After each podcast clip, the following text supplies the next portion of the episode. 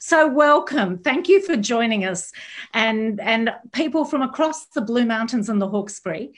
Uh, mm. A lot of whom you've you've been here in not that many months ago, and you've spoken to a lot of small businesses. But we've probably got a wider reach than the tourism and hospitality people that we caught up with a few months ago when you were here. So there's lots mm. of people keen to um, share thoughts and get your ideas on things.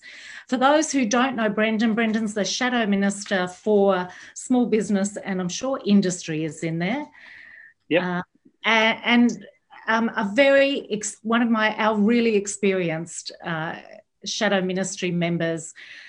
And, and I have to say, someone who really understands and has understood the issues I've raised about small business. So I'm really thrilled you could join me tonight, Brendan. Happy to and, be here, Susan. And I think we're pretty fortunate that this is virtual, given that you're in Melbourne and we know that mm. you Melburnians are back in lockdown. And I think every yeah. business in the Hawkesbury and Blue Mountains would just feel their their um, you know teeth clenched at the idea yeah. of having to go back. So yeah. tell me how how does it feel for your community second time round? Yeah. Look, thanks, Susan. Firstly, thank you for the invitation. Thank you for everyone participating this evening in what is a really important event, both locally and for me in terms of developing policy for the opposition. Uh, it's also it informs national, potentially national policy. So it really is a great opportunity for me, and I hope it is for others. Um, look, it's difficult. Uh, it's difficult to when you think you've gone past something that you've we've done well collectively as a community. Uh, Melbourne, you know, has uh, you know one in five Australians. It's a big, big city, and uh, to have it locked down in the way it is um, is a bit of a blow for businesses, small businesses in particular, having been forced to close or be restricted for legitimate health reasons the first time, and then have the opening up of those restrictions and a sort of sense of hope uh, an opportunity to recover, to have this return, revisit us, uh, has been difficult.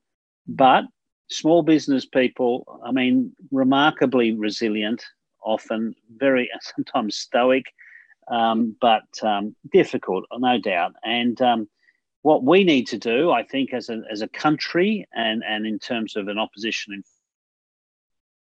forming government, I'm hoping, provide uh, advice the government, raise questions when they that we don't think they're attending to matters, often informed by small businesses everywhere else, as you know, Susan. We listen to people and have that inform our views. And I think we've been doing that to date. We work constructively, um, but certainly act as an opposition and raise questions if we're concerned about things not being done.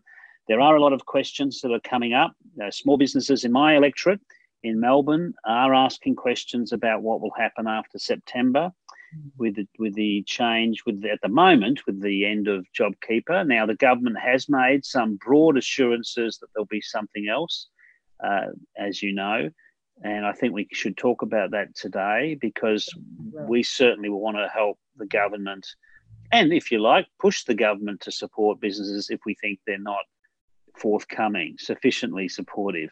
Um, I'm hoping we won't have to do that. I'm hoping they fully understand how hard it is. And for community, you've been hit by the bushfires and now uh, by this global pandemic. So you really have uh, had terribly difficult times. And uh, I'm really, you know, looking forward to this conversation to see whether we can work through some issues and maybe come up some ideas that might be work not just at the federal level, but even work at the state level and local government level as well.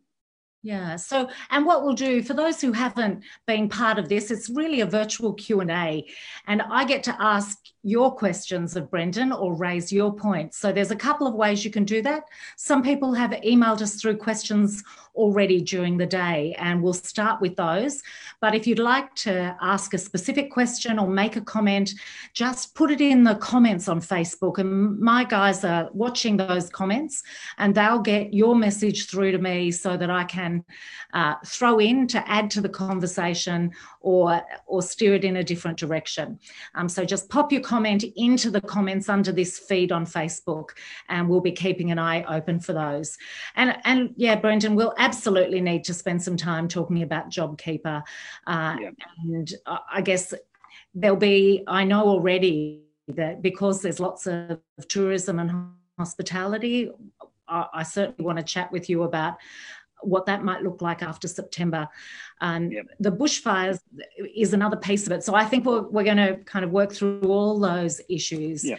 Uh, it's interesting you talk about businesses being stoic. Some would tell me that they're stubborn. And, you know, that's as someone who spent 25 years in small business and grew up my parents' small business, um, mm. they're the qualities you need often to, to get through what has been an extraordinary, extraordinarily difficult time. But you know, yeah. the thing that I've noticed, it isn't the same for every business. Some businesses no. are telling me they're really booming. So it's a yeah. very uneven thing. Uh, is that the feedback you're getting across the country? A very patchy. Uh, very much so. Very much so. So you have, as you know, firstly, if you just take a, a strip of shops in in, in your in mm. your local suburb. Um, or local community, uh, I'll talk to the fruit and veg guy who's who's mm-hmm. doing really well, and of course you talk to service industry, hairdressers, um, beauticians, and so on. Of course they're being shut, then they're open, then they're shut, uh, and they're doing it so difficult. So you see the extremes where there are people actually doing as well as they were before the pandemic, or in some cases better. Um, and they feel a bit guilty. I mean, I've got this lovely uh, fruit and veg guy, Pat. You know, he he feels guilty that he's doing okay, and I said to him, it's not his fault, and he's he's providing essential service, providing us with uh, what he does, his goods. But um, yeah, it must feel a bit funny. You know, you're in the same same community of shops, and some are losing, and some are really struggling and closing, and others are uh, are thriving. And that's the same with industries too. Um, some of the industries, starting with most obvious with aviation, uh, and then hospitality, accommodation, tourism, have been hit so hard, um, and they and and of course, um, therefore, the support from government has to be targeted in areas uh, that have been hurt most most uh, of all. That's really critical. And I've got some, we've had some concerns about the way in which the JobKeeper has made ineligible businesses because they employ casuals. And it has been in sectors most affected, which have had a higher proportion of casuals, therefore, they've had less support than they should have, which is a, a design fault, I think, of JobKeeper. I mean, I think the JobKeeper overall has been great, but I think there's been real there's been unfortunate areas where people have been ineligible. And if workers are ineligible, that means most importantly, their businesses are ineligible for that support. And I think that's what we'll keep saying to government. You've got to support the areas most affected. You have to, you have to provide them the most support.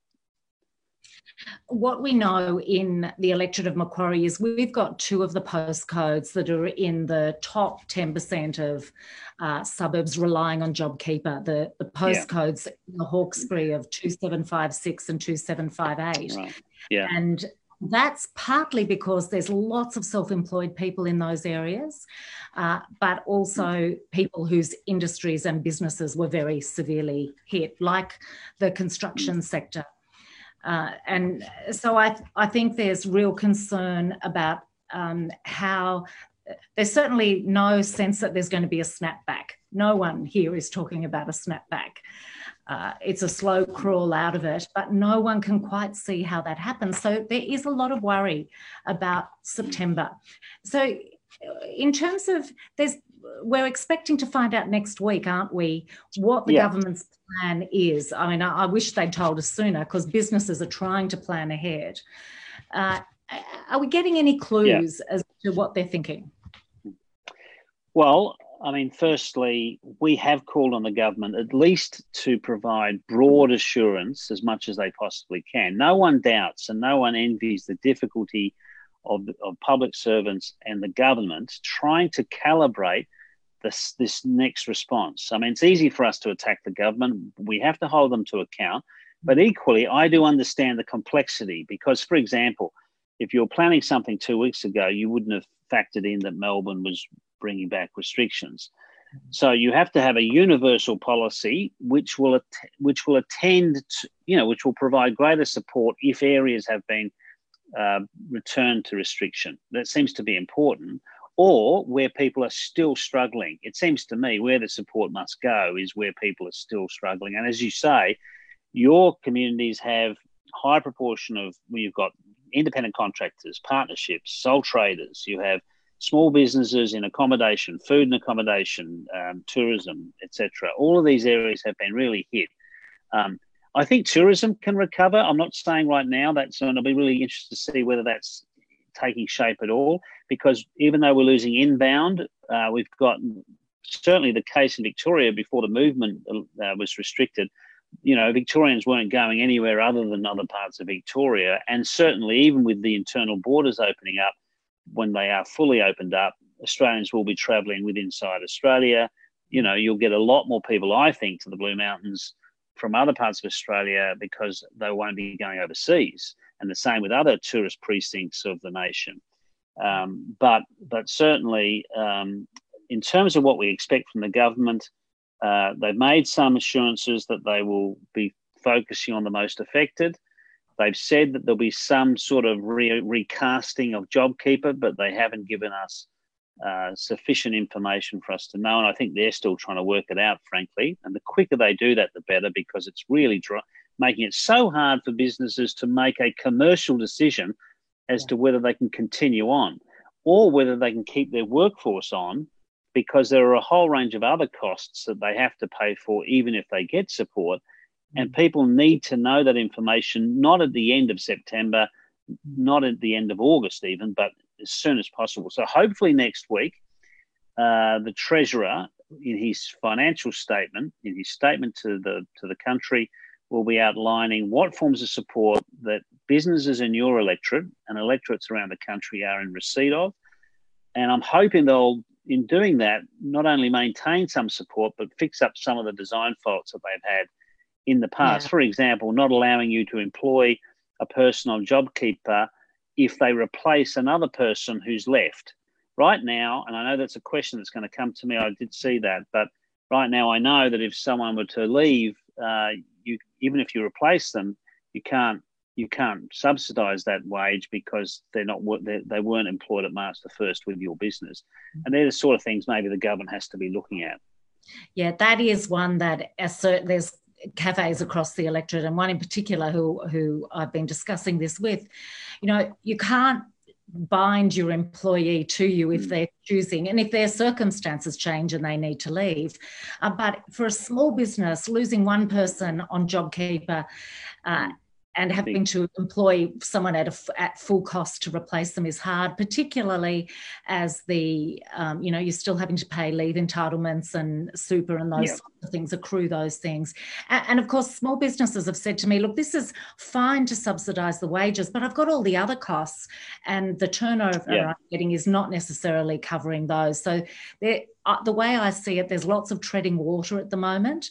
People mm. are you know just above just above the water level. And the hmm. things that happen from here on will really determine how many businesses we see close. We've certainly seen a number close in the wake of the bushfires. Uh, and now well, i think one thing we're going to have to look for next week with any announcement that's made uh, people are very wary when governments say if your turnover is 30% down or 50% down or 70% down um, that's been proven to be a for some a very straightforward measure, but for other others a difficult measure to meet in bushfire assistance, for instance. Uh, so you know, especially if that business had expanded in the previous twelve yeah. months.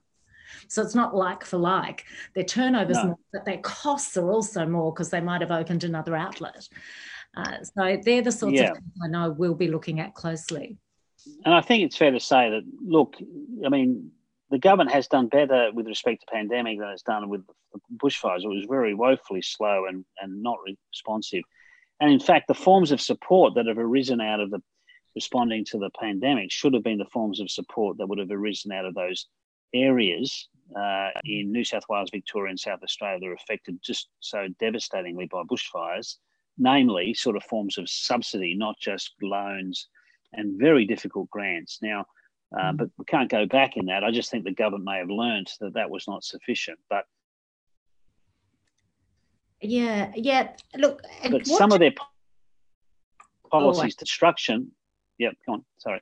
No, no, we just we just lost you. We just dropped you out there. Finish that so, thought. Right. No, I was just saying that some of the policies are not working, like the home renovation policy that's supposed to help tradies and the construction industry. There's been no applications yet. So, again, the design of the, that excludes too many people. Um, and I think the government, when, when look, these things happen, and when the, when a government puts up a stimulus package that is not attractive to any applicant or to very few people, then they have to rewrite it so that it's going to help them. Uh, because at the moment, that home renovation, that sort of home builder policy has been um, not taken up at all. And I, and just make that as an example that governments need to just accept that it was a mistake, accept it's not working, and fix it. Don't mess around when you're in the middle of a not just a global pandemic, but we're going through the worst economic struggles we've had since arguably the Great Depression. I don't want to upset mm. people, but that's where we could end up if we don't get ourselves uh, working properly and having government stimulate the economy uh, over you know in an ongoing way. Um, just on home builder, I remember speaking to local builders when that policy was announced, just to say to mm. them, "Hey, how does this feel?" And I think underwhelmed is probably the response they had. Uh, yeah. And I wonder, I have seen some reports that there's it's got much more of a prospect in places like Western Australia and with project homes, but we live in an area where home construction is quite restricted on the Blue Mountains. Yes, yes, of course, yeah. Different, yeah, you're not rolling out hundreds of, of project homes. Uh, mm. so I've not yet heard of anybody, any new job coming to a builder. It it may have in the last couple of weeks. It, they, they hoped it would maybe um, nudge people who were already they were already planning to do it and you know but that was probably still the same time frame so yeah we're not expecting a big economic boost from that program. And one builder i spoke to said actually all his work has dried up. He didn't want to apply for JobKeeper because he had pre-approval on a loan to work for, for another property that he would then use as a as a project. Um, are, are you hearing this that people, small businesses, are reluctant to um, risk being seen to be dependent on, on JobKeeper because they're worried about the impact it will have on their financial, other financial situations? Uh, I have heard that some haven't taken it up, but overwhelmingly, I mean, it is, it has been, there has been an enormous take up. If you think about it, in terms of the scale of it, covering over, I mean, just the amount of employees, in excess of three million employees. It's, therefore, it's hundreds of thousands of businesses that are applicants uh, and in receipt of um, this subsidy. And I think it's despite all of its faults, it's still a it's still the, probably the most important element of support because it really labour costs are so much uh, the you know such a, a, burden on on businesses. If you can alleviate that in a significant way, uh, then that's that's good. I just think that they should have they should have of course included casuals in sectors that are, will be that were being forced to shut down. These are not businesses who are in the marketplace who are struggling this is a marketplace that's been closed down for health reasons, legitimately, and therefore they should have been provided support, particularly where over half their workforce or more are casuals. They should have been given, there should have been more support, in my view, and I think that's one of the unfortunate parts of it. But um, there are some businesses that are fearful. I mean, we did, just as we did with the bushfires, we have also asked again for the government to provide um, financial assistance for small businesses to access uh, experts, accountants in particular, to navigate the, the, you know so that they can get a voucher and they can get proper advice peculiar to their business to deal with some of these uh, options. Uh, mm. And unfortunately, that hasn't the government hasn't embraced that option. They may do down the track. I don't know. They haven't to date. I have had some accountants tell me they've never been busier. Well, that'd be right. That'd be absolutely right because people are you know confounded by what they're right. this is unprecedented and they have to go to them anyway but it would have been made it would have alleviated some of the pressure and there'll be some businesses that will be making decisions without in my view sufficient advice and that that worries me too that worry that should worry us all yeah. Now, look, this one's a, a, an interesting one that's come up in my conversations with small business, and and a, a local hotel operator is, is raising it again, has as have other people, and mm. that is around um, the amount of money that people are, are being paid on Job Seeker. And we're just starting anecdotally. I know the data doesn't suggest this because there's still 12 people for every job that's available. Um, but mm. anecdotally, there is um, a concern that the level of job seeker means there's not enough incentive for people to find employment. Now, I think that's a really temporary situation, but it's certainly something that people are just starting to notice. How how do you think about um, you know, clearly the old level of job seeker is completely untenable yeah, yeah. for someone to survive and look for work. Uh, look, Susan, uh, yeah. Hmm. I, am to well. I, I, was. I frankly, I thought the the government made a number of errors, in my view, and it's in hindsight. But well, look, when when they convened the parliament, they, their stimulus two package had no wage subsidy in it. No. Fact, it had some form of withholding tax, which was useful. It was not a lot, but it would provide an opportunity for businesses to keep the withholding tax, and that would be some benefit without a doubt, and they could use it in a very broad way. That was useful. Um, they then re- then they doubled Newstart, and they had no wage subsidy package, and they closed the parliament down. They said for six months and left. Two weeks later, we were back uh, in, um, support, enacting a JobKeeper package. Yeah. I was surprised that when they eventually came back, realising the unemployment queues at every Centrelink office uh, when they saw them, um, when they returned, I was surprised they didn't recast the job seeker.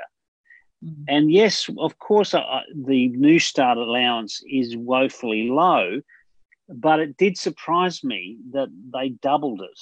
Um, and when there was such a small gap between the wage subsidy uh, and this new social payment.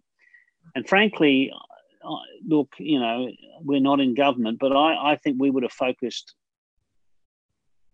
straight away on a wage subsidy and business support. Uh, cash payments would have been out there just to keep the economy going, which is what they also did. So I give them, I mean, and uh, and and I think there would have been other forms of support, industry support, but I don't think, you know, look, who knows now? But I think the, I was shocked that they doubled job seeker, doubled Newstart um, because I think um, we, the most important thing was to keep businesses going and workers connected to the labour market. Instead, by doubling the unemployment benefit, you attract, you almost accelerated people being attracted to leaving the labour market at a time when you need them connected. So, again, that's another, des- my view, a design fault in my view. I think it would have been better that they focus on the job keeper, that they made those ineligible, made them eligible, and then they would have had yes, less money on the job seeker, almost all employees. That would have been the way we should have done it.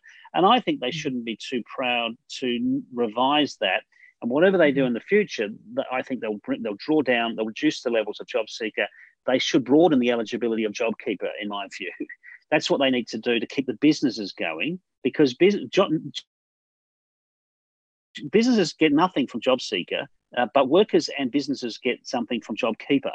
Um, and it's no point just putting all the money into the welfare area. You should probably put the money into the labour market. Businesses and workers both benefit.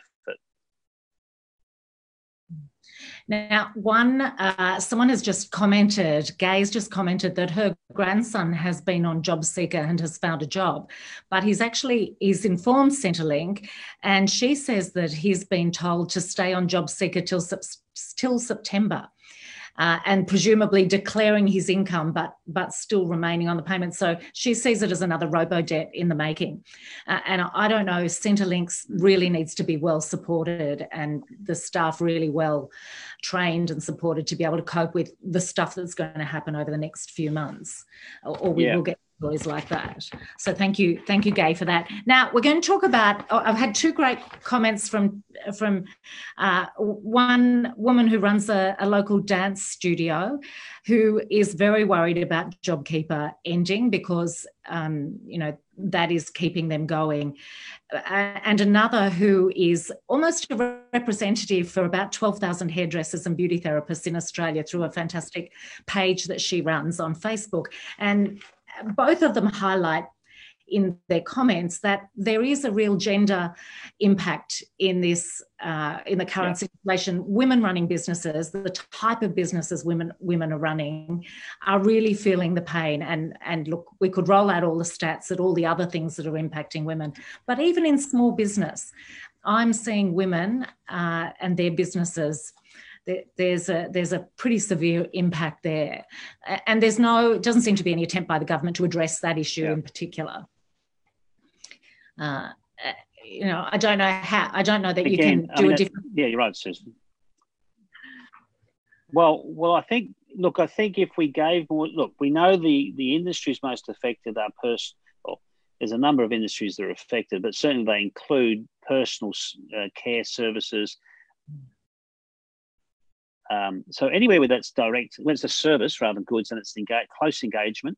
Um, but wherever you look, if you look at frontline retail, if you look at um, health professionals, of course, there's men and women, but there's more women.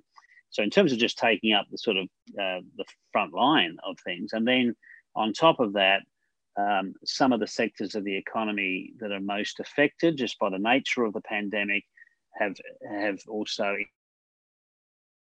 impacted disproportionately upon women workers because they're in those sectors. Uh, uh, you know, so there is that there is that issue, and then the other problem we have is because they've now given almost unfettered access or too much access, in my view, to the for some people to super. It's meant that people are emptying their superannuation funds, and we know because when we go in now the workforce more often than men that they they least can afford to take out money early in their working life because they'll end up not having sufficient savings at the at the end of it. So on a whole range of policy areas, um, there is a there is a there is a an impost on women. I'm just talking broadly now. Of course, we know of terrible situations that happen to men as well. But if you just do the gender divide, you can see it's actually there's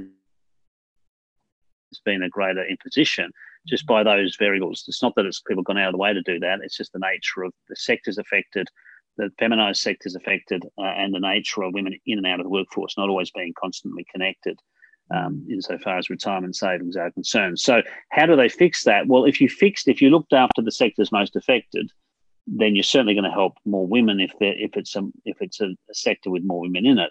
Um, they should have more safeguards on access to super. I think you need to be able to access super in real hardship, but I'm worried about it being them emptying funds at this point and having uh, real struggles when we get past all of this. So they're not easy. To, they're not easy policy decisions, but they need to be reviewed and then they need to be recalibrated mm. to to again if it, it should it should be focusing on those in most in need businesses most affected sectors most affected and if we did that i think you'd see also more support for women generally mm. now we're going to talk about nbn because every now and again we lose you. So it's a slight lag, but that's mm. better than what a lot of people in this electorate are still finding because the NBN yeah. has not finished rolling out yet. Uh, and it is terribly dependent on degraded copper.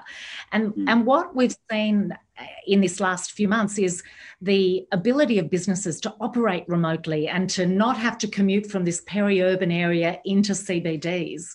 Um, yet what's holding us back is the technology, which is a ridiculous situation to be in. That should be, the infrastructure should be there and ready to go. So um, the the an extra impost on businesses in large parts of the electorate is just the telecommunications. There's no mobile signal because we've got masses of black spots. Telstra yeah. will not connect landlines anymore for any new builds. Um, so, because NBN's on its way. But for those people, it's been a year or two without any kind of um, you know landline communication and certainly no fiber and and even now I'm, i caught up with a bunch of people at the weekend in Kurrajong Heights who there's then they're not even due to get NBN until the end of the year. That's December 2020 is now the date, having been told it should have been a couple of years ago. You know how all the delays have worked. So this is the real frustration. I've got a community where small businesses could thrive remotely from where a lot of their customer base is. And the one thing holding them back is the NBN. Hmm. Well, I agree with you, Susan. Look, I live um, uh, 10 minutes from an international airport, Tullamarine, and I live 20 minutes, you know, to, to CBD Melbourne, and I only got the NBN four months ago.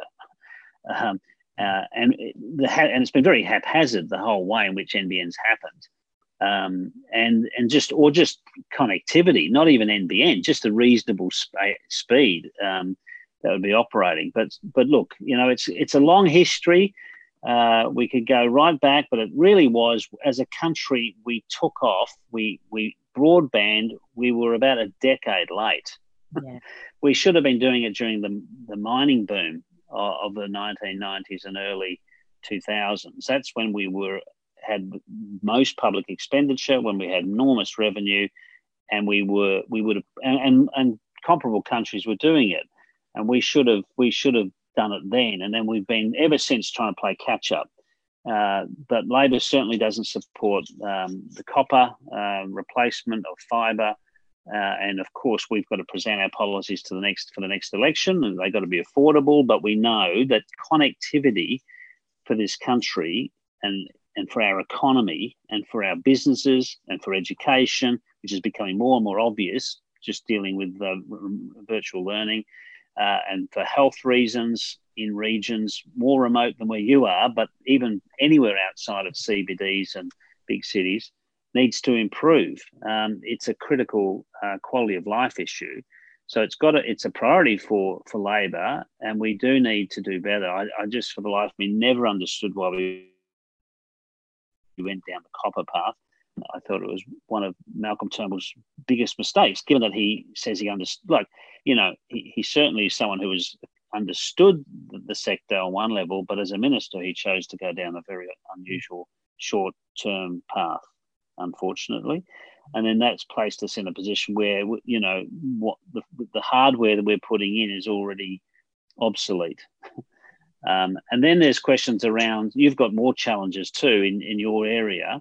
Um, so I'd be certainly interested, and I'm sure so would Michelle Rowland, be interested to see what we could do to, to deal with some of the um, particular challenges you might have, even beyond the national challenge we have of getting a proper broadband uh, network operating uh, in this country, um, because we are woefully bad relative to comparable countries, which mm. is very disappointing, given that we're a large country, but we have 90% of our people live in sort of seven locations, and then we could have dealt with the regions. In some ways, there's a lot of efficiencies because we have these large cities, uh, and yet um, uh, we haven't really managed to succeed in a way that we should have. And I think I put part of it down to being a decade late. We shouldn't have been starting in the beginning, you know, 2008.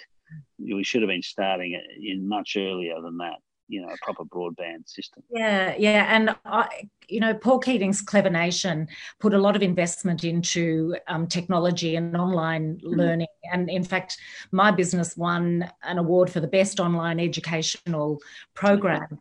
Uh, that involved video and interactive stuff, but of course, you couldn't operate it on ADSL or dial up and mm. you know you couldn't even operate it on ADSL too terribly efficiently. You know, mm technology has sort of caught up with something we developed in the very late 90s, early 2000s.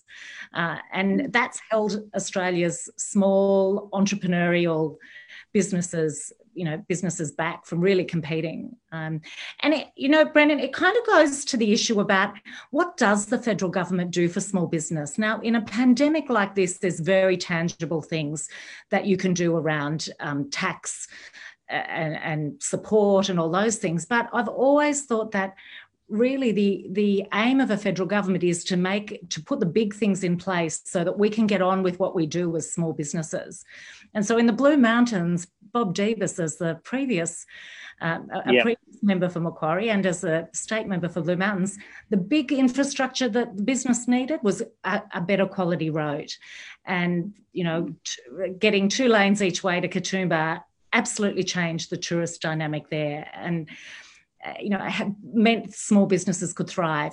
The 21st century version of that is telecommunications, and and that's what will really help small business thrive. Um, among I agree, and I, and I, think don't you think that the, I mean, there's no there's no good uh, there's no good coming out of this pandemic, but there are some lessons, mm. and the one obvious lesson, like we're doing now, is you know is this connectivity that this virtual connectivity that that is so critical. Um, and uh, I think when we return to what will be as much as normal as we hopefully can return to, um, I think we're going to be, th- these are the lessons we won't forget. And we'll be saying, well, we need to do a lot better in these areas. Either one, because we can't go through that again and we need to be well connected, but but just for just uh, for our economy, for the country, uh, we do need to do better. It's so it's, I think it's, a, it's been a bit of a wake up call and a good reminder to to us that you know how critical communication. You know, Susan, we have to present an alternative, and we will emphasise this issue, I believe, because it is absolutely vital for our economy, and mm. the fact that we can, you know, it's a global economy. Uh, we're connected to it, but if we don't have um, the infrastructure, then we'll be going backwards. Uh, and that's on every sc- on every metric, whether it's uh, business, whether it's education, health, and so on. Um, now, there's a couple of other questions I need to touch on, and I'll just I'll go to this one on on JobKeeper. Um, one sure. small business saying that the flat rate of JobKeeper is a real problem because it does mean that the part timers are earning a lot more uh, than they ordinarily would, and mm. some then are earning significantly less. Um, so that's something you know really just a message from from some of my businesses that they'll be looking at what the government does uh, in that yeah look i think like firstly uh, if i can uh, empathize with the government to some extent if you're going to do something very quickly and you need it out the door very quick, it's going to be quite crude. And there's no doubt that JobKeeper, JobSeeker. Well, firstly, I think they they devised JobSeeker without having regard to JobKeeper. You have to remember that. I mean, you know that.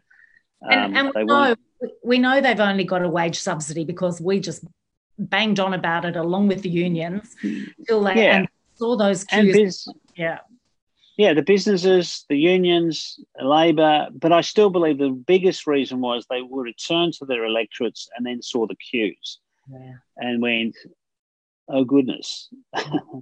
when they saw the queues around Centrelink offices and they I'm didn't sure quite. That's what they said, Brendan. well, they said something like that.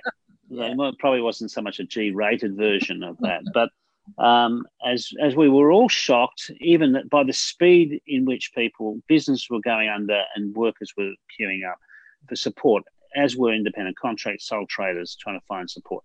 Um, so I understand, but I think so because they did JobSeeker first.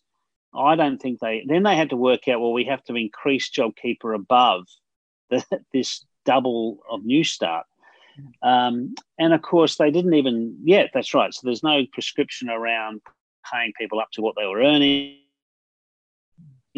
Um, so, and, and then people who were earning a lot more, who had more responsibilities, were not being paid, uh, you know, were being paid less. It, so it was crude, and I understand there would have been some some reasons for that in terms of speed, but really, uh, it should have been more reflective of people's wages.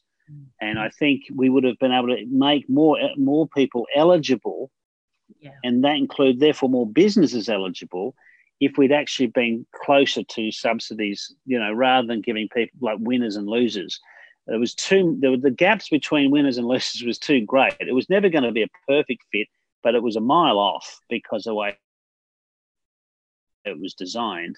It should have been closer to the payments that people normally receive, whether it was higher because they had a full time job and they've got kids, whatever, or lower because they're they're living at home and they were doing two shifts and they were still getting seven hundred and fifty dollars a week. Um, yeah. So I think that was that was a the, yeah. So whilst I can accept margins of error, these margins were way too big, and that was too much waste. And that waste, that expenditure, that taxpayers' money could have been spent on uh, ineligible workers, whether they're in the arts community, whether they were casuals in the hospitality, food and accommodation. It, it could, you know, whether, whether they were people in higher education who've been who've missed out. They could have designed it more efficiently and more equitably, both for business and for workers. And so that's my greatest criticism.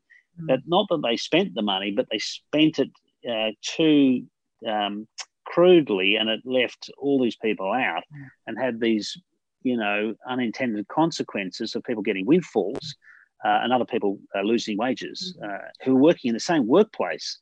It was, you know, it was just too crude. I mean, I knew it couldn't be a perfect tailored uh, arrangement, but it was too too far off the mark, in my view. But you know, it's easy to criticise, but that's what it looks like to me. Uh, can we talk about one of those groups of losers this week? Um, actually, it might have been last week. I don't even know what day. Tuesday, so it was last week. Um, one of our food charities, Hawkesbury Helping Hands, has hmm.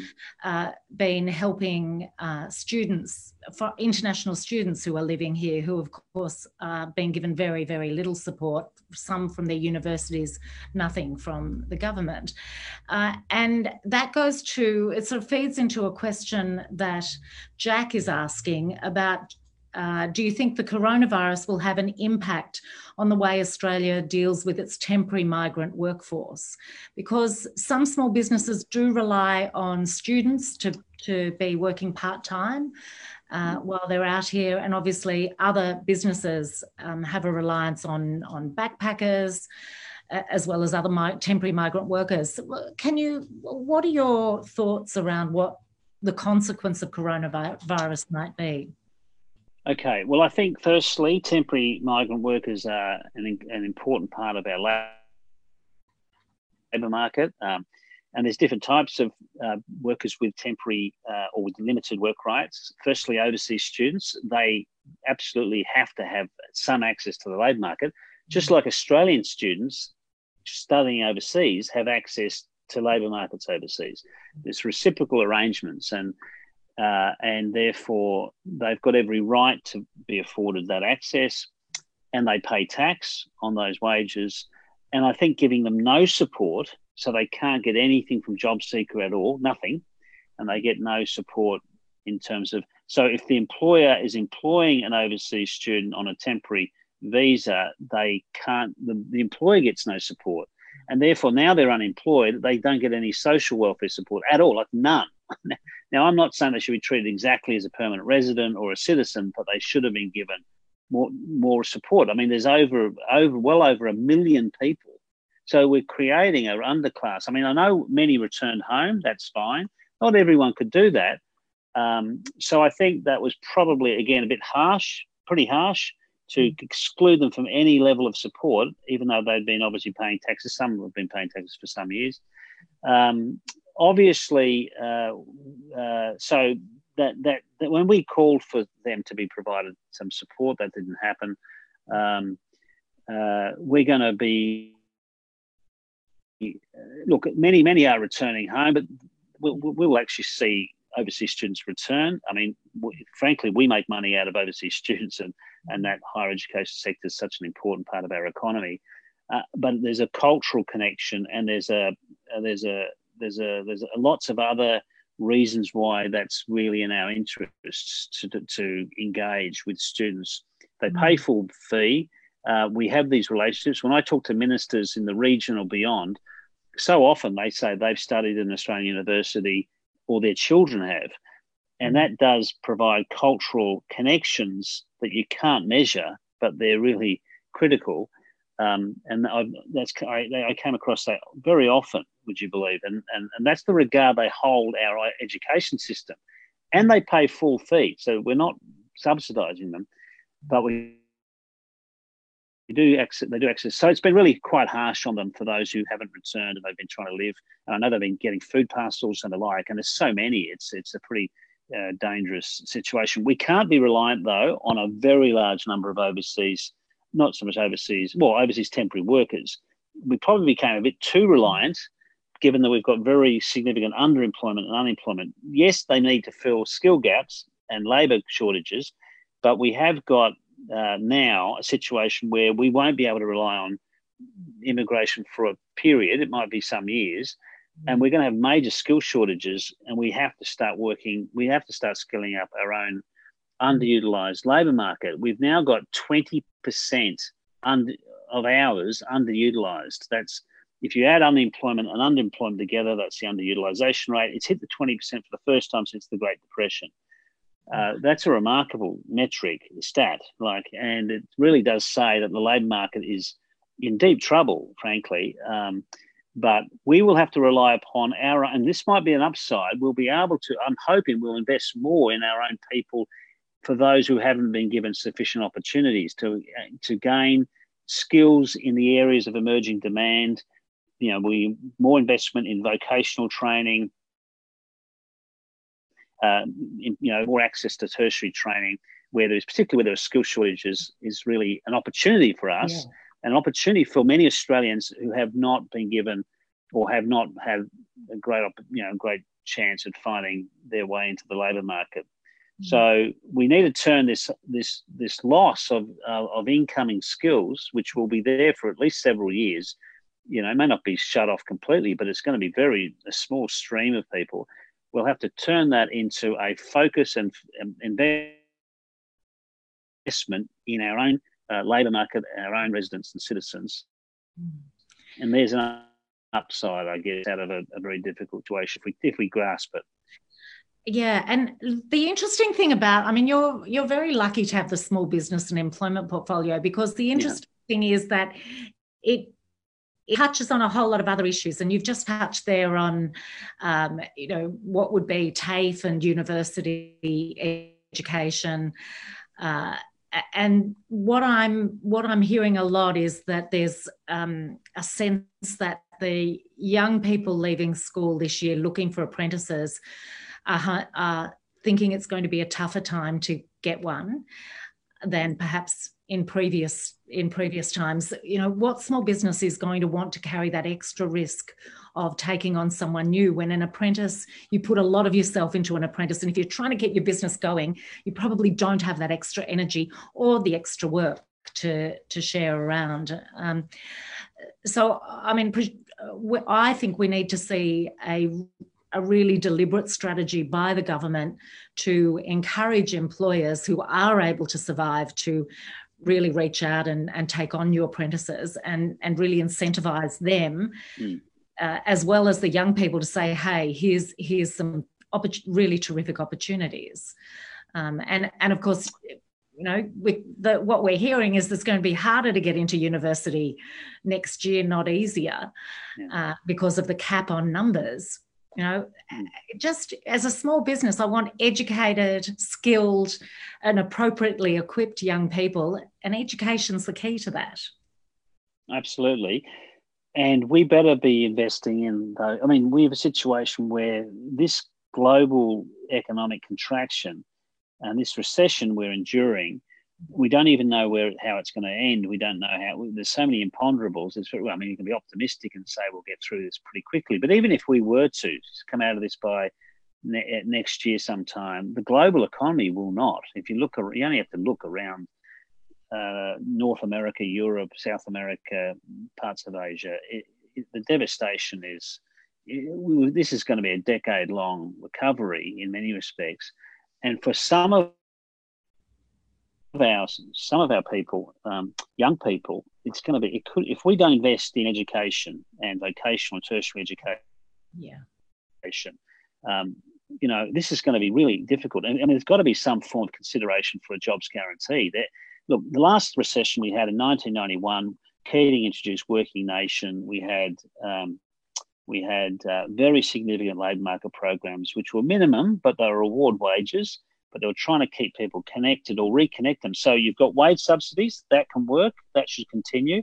But there's so many people now falling out of the labour market. Businesses not being able to employ people, businesses not surviving there's going to be you've got to cultivate those business people to see if they can recover. That's got to be a focus because the employers will keep those workers connected.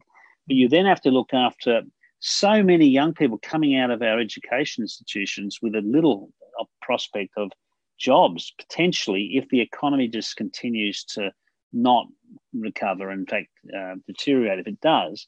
And so the thing that any smart country will invest in, in traineeships, apprenticeships, uh, university places to get ready for the rec- global recovery, just like companies do when they can. Large companies can afford it. Small businesses have difficulty. Mm. So what you need is a partnership between government, education institutions, and small businesses. And you know, and there are vehicles which can allow for businesses to take on traineeships and apprenticeships without taking the burden, the yeah. entire burden. There are vehicles that do that right now. Uh, and we we need to do something. But look, small business has to be part of the, the solution because it's such a high proportion of our labour market now and our economy. It, where once, maybe 30 years ago, was smaller, it's now a third and growing. Mm. So you need to find vehicles, sort of methods to to make sure that small businesses can access uh, young skilled people, and young people need to find employers is, and, and, and, and, you know, and not everyone is going to be large businesses can't employ everyone, even if we want them to, uh, we, and we don't. We want there to be that complementary um, uh, sort of um, group types of employees in the marketplace. So, um, but I really do think that we've got a long way to go yet, and and if we're clever as a country, we'll be investing mm. in the most important resource we've always had, and that's our people. And I do worry about the next generation of young people, people in their 20s now, people coming up through uh, university or high school or going through vocational training. I do worry about their future if we don't invest in them because it's not looking particularly uh, rosy for them.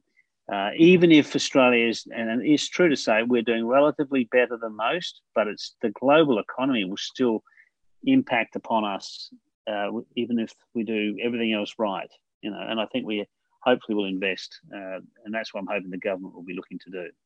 Yeah, and and here's a comment from Chris Miller: make TAFE free again to train up our youth into trades and areas where we've got a skilled workforce shortage. Yeah, so I'll take that as Absolutely. a comment. That's a good point. Yeah, um, I mean, TAFE has to be TAFE has to be the centre of vocational training, and as you know, Susan, last before the last election, we just wanted to commit two of every three dollars in vocational training and make and and just rebuild TAFE because it's been impoverished yeah. uh, over many many years, and it has to be renovated and, and and you know put back where it belongs in the centre of vocational training.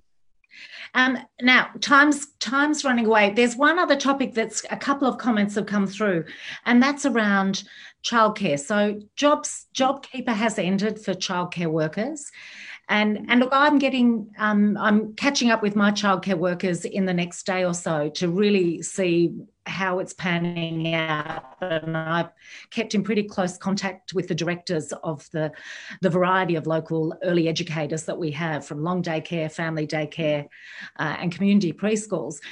But you know, a couple of things are happening. I remember as a small business when my business was really very new, um, even though I wasn't necessarily making money, I needed to invest time and I needed someone to look after my kids, my young, they were babies, yeah. toddlers then. I didn't have a lot of money. So I, I look at the fact that there's been free childcare from a parent's point of view, going, well, that would have been a real lifting of the burden. Now, the model didn't work for every. Uh, every early education um, facility worked for some, didn't work for others. You know, the, it has not been a perfect model. Um, so I think just from a purely thinking of small business is I, want us to keep a really close eye on how this next transition happens, what impact it has on women, many of whom work in small business or have their own small business. Uh, and and what that then does for that crucial early education because that's the other stuff we know now that you know my kids yeah. are 30 we didn't know 30 years ago how important it was for their brain. We knew it was good for us. We figured it was okay for them. Uh, but the more we know the more we see it's that true. early education is just vital for these kids to become uh, the fabulous learners of, of the next generation. Yeah um, so I, I, think we also have to keep a small business eye, but remembering also that many of these early education organisations are small businesses run by exactly. women. Uh, so it's a really complex problem, and I don't think we're going to get a simple answer to it. But I'll certainly be feeding back to you, and a couple of people have just raised the issue around, um, you know, the the impact of on childcare has been an issue and will continue mm. to be. Um, yeah, that's a terrible. Yeah. I mean, I look. Firstly, the sector has been treated abysmally. Firstly, they, they, reneged heard, upon. Heard about it all through the. They see it on TV. They don't get told yeah, beforehand. No, so I mean, the, the idea that so JobKeeper, they were told applied to them, and then it was going to be then then they changed their position and, and stopped it uh, mm. midstream. Yeah. Which was pretty unfair. And I just other sectors of the economy. Um, I don't think this government would have treated some other sectors of the economy the way it just thought it could treat childcare sector quite abysmally. Um, mm. the support for parents by the fees has been great, but now people have had a taste of that. They're wondering, well, how do I go back? Particularly, my job is not secure, and mm. also I'm fearful of my employment. And how do I keep my kids? So, look on every level, and you're right, it ticks every box. Investing in childcare, preschool, if you look around the world, economies that don't even have a lot of natural resources, the European states that have got AAA economies, 2A country, they all have um, high investment in preschool education and care. Um, you know, Germany, uh, Scandinavian, Norway, Finland, these are all AAA economies. There's only 11 or 9, I think, now in the world. And some of them have natural resources, some do not have any really sort of other natural advantages, but they do have a first class education system and they're still going up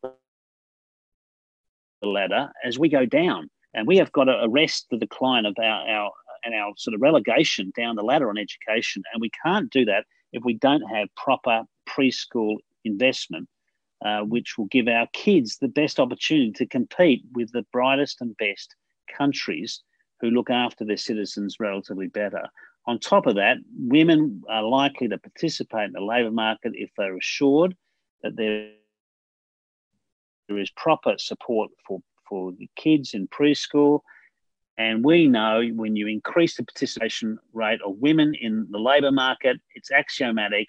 The economy uh, is much, much better off when that happens. And the countries with the higher participation rates are the countries with greater productivity and greater growth. Just so on every level, yeah. there's it's crazy not to do it yeah and and look that really go uh, we'll have to wrap up but it really takes us to sure. the last, very last sort of wrap up point from uh, chris who who says we're just not seeing a plan beyond the medium term and that's I completely agree with that. We have an opportunity, as horrible as all this is, and will continue to be, quite frankly, uh, if we can't find use it as a pathway to things that we probably should have done, as you say, back in the 90s, it's a it's an even more of a of a disaster for us in the future. And a, and any disaster for the economy is a disaster for small business.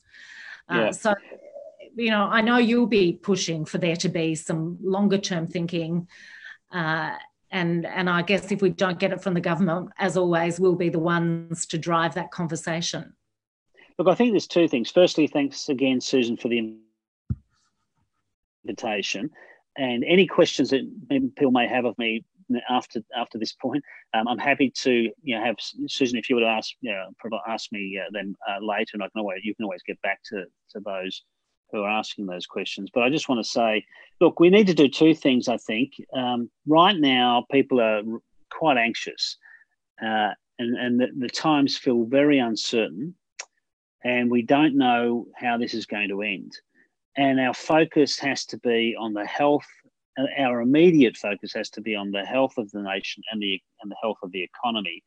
And so we have to do sort of the two things. We do have to lift our eyes to the horizon, but more than probably uh, more than in recent times, we really have to start coming up to coming up with solutions that deals with the anxiety that is th- that is through seen through the prism of the COVID pandemic. That that's important too. People right now want us to have a